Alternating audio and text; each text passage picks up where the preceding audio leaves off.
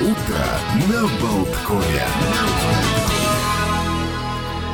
Всем привет, доброе утро. Олег Пек, Александр Шунин. Утро на Болткоме начинается. Здравствуйте! Те, и эти тоже. Э, Когда утром собираешься на работу, по темной квартире пробираешься, чтобы там не загреметь, не что-нибудь там не разбудить домашних, и невольно думаешь, вот, ну, чем бы осветить, дескать, путь вот к к родному радио. День, я к тому, что день зажигания маяка сегодня. Мы, как всегда, проходимся по праздникам, вот какие-то жизненные ориентиры вам даем.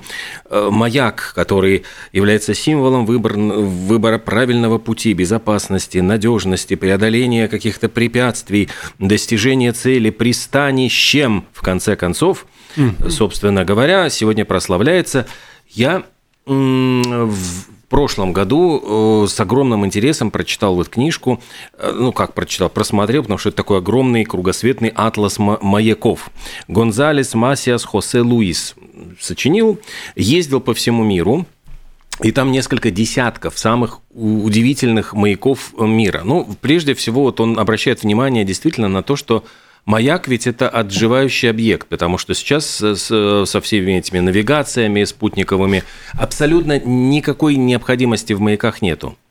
И большинство маяков тихонечко так, ну, как бы становятся предметами истории, культуры, каких-то архитектурных, ну, вот они становятся архитектурными памятниками, потому что там у него рассказывается, насколько удивительный, кон- один маяк на другой совершенно не похож, то есть есть такие какие-то замудренные конструкции.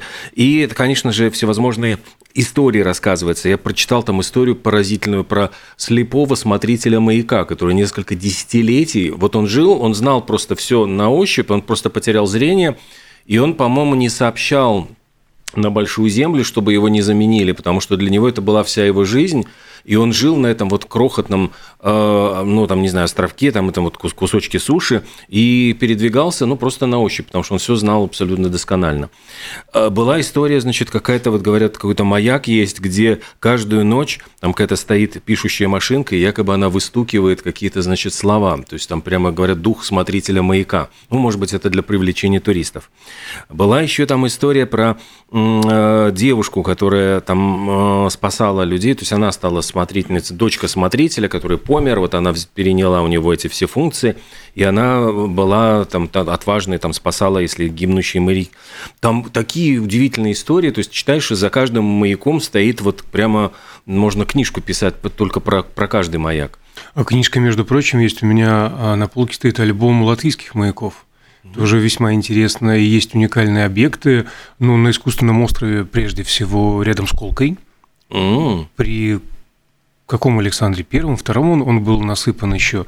И просто так к нему тоже не пристанешь. Нам, например, ой, я еще это так давно было, я служил в газете «Советская молодежь». И на репортаж на этот маяк нам удалось добраться с третьего раза.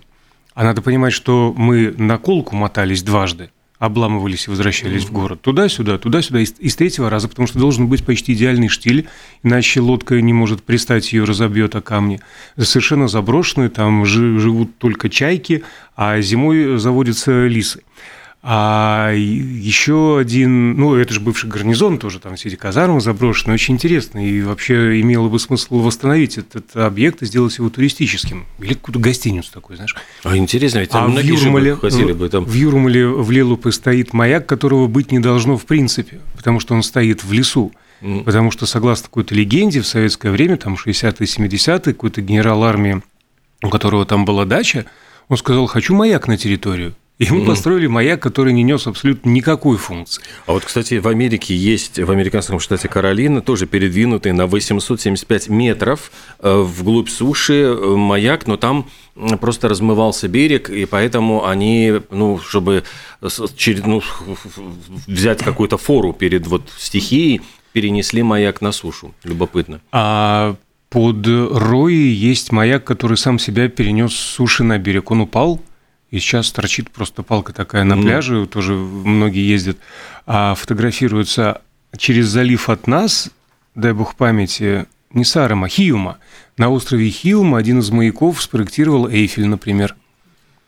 И сейчас это вот то, что ты говоришь, потерял функционал. Я еще помню, а, там жила дама-смотрительница, а, Потом ну, ее после ликвидировали, и сейчас это объект какой-то тоже культурной, там, исторической ценности, и собираются концерты у его подножья дивными летними эстонскими вечерами и так далее. Вообще дико интересные объекты. Помни фильм сейчас вот ведь ну, Уильям Дефо. Да, да, да, да, с этим Паттисоном. И Паттисоном. Прекраснейший маньячный фильм. Абсолютно. И, кстати, есть две истории, э, которые очень напоминают.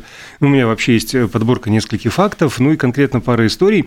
А, ну, загадки, связанные с маяками. Например, в 1900 а, году на острове Эйленмор, который входит в состав так называемых внешних гибридных островов, экипаж парохода Арчер заметил, что на маяке погас огонь. На остров отправили спасательное судно, но э, в башне маяка никого обнаружить не удалось. Э, остров небольшой, размер всего 600 на 300 метров, был тщательно обследован безрезультатно. На острове оставили нового смотрителя, но через месяц он на отрез отказался от должности, аргументировав тем, что все это время испытывал невероятно гнетущее состояние. А также ходят слухи, что зачастую смотрители маяков – лишались рассудка из-за одиночества, но с развитием медицины выяснилось, что настоящая... Они действительно сходили с ума, но настоящая причина совсем в другом. А несколько столетий для того, чтобы быстрее поворачивать очень тяжелые линзы, их помещали в жидкую ртуть, а пары ядовитые, негативно сказываются не только на физическом, но и на психоэмоциональном здоровья человека. Вообще же а, самая мощная э, маячная оптика дает свет, видимый на расстоянии 40 километров в море, хотя пилоты самолетов сообщают, что улавливают свет за 60 и даже 80 километров э, из-за отражения от облаков.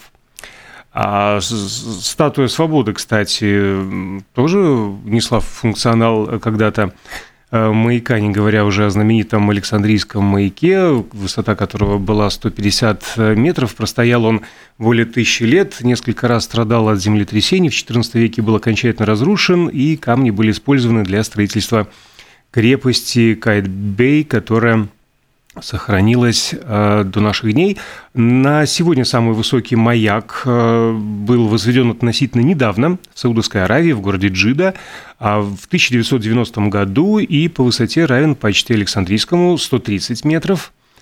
Ну, а в принципе в старину существовало огромное количество ложных маяков, которые сооружались временно а для одной единственной цели – заманить судно на мель и ограбить его.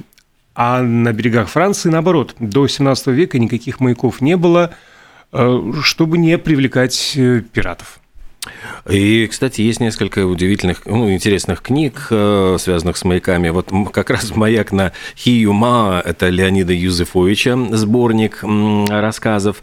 Есть э, роман «Свет в океане» Марго Стедман, про смотрителя маяка и его жену, у которых, э, в общем, не было детей, прибивает лодку, в которой там новорожденная девочка.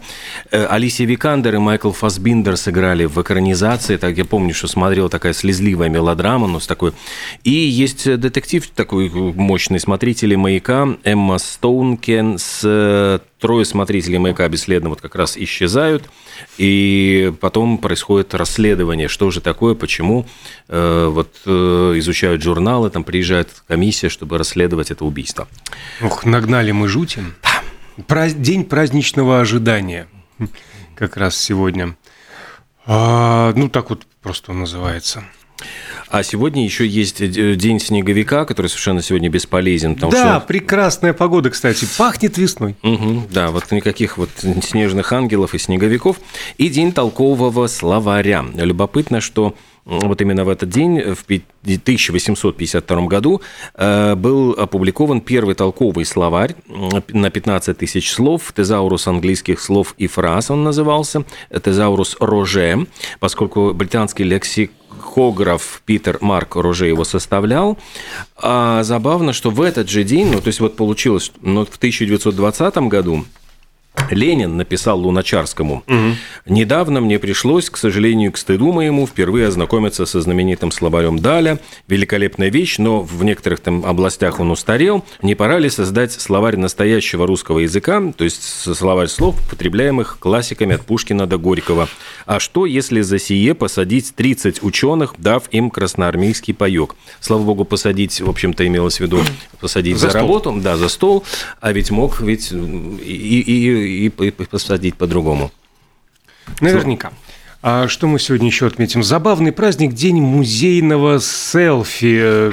Традиция, тенденция, которую начал лондонский э, блогер. Ну, в принципе, все в музеях что-то фотографируют, иногда сами себя на фоне каких-нибудь известных полотен или даже скульптур. Лишний повод сходить в музей, например, вот э, у нас здесь Латвийский национальный прямо, да. художественный. Да, в любой музей имеет смысл заглядывать время от времени. Берите друзей и дуйте в музей. Э, в Перу сегодня день основания Лимы. Э, город был основан франциском Писаро э, в 1800, 1535 году. И, собственно, вот испанский конкистадор основал город, который сначала назвал Сьюдат де лос Рейес, город королей, а потом город стал ну, развиваться очень активно, и, в принципе, сейчас вот исторический центр Лимы внесен в список всемирного наследия ЮНЕСКо. Треть, по-моему, жителей Перу проживает в этом городе, в столице. В Индии сегодня день поста и духовных практик. Это необходимо просто произнести весь этот набор слов. Шат Тила и Кадаши, который соблюдается на 11 день Кришна Пакши – в течение месяца Мак в календаре хинди.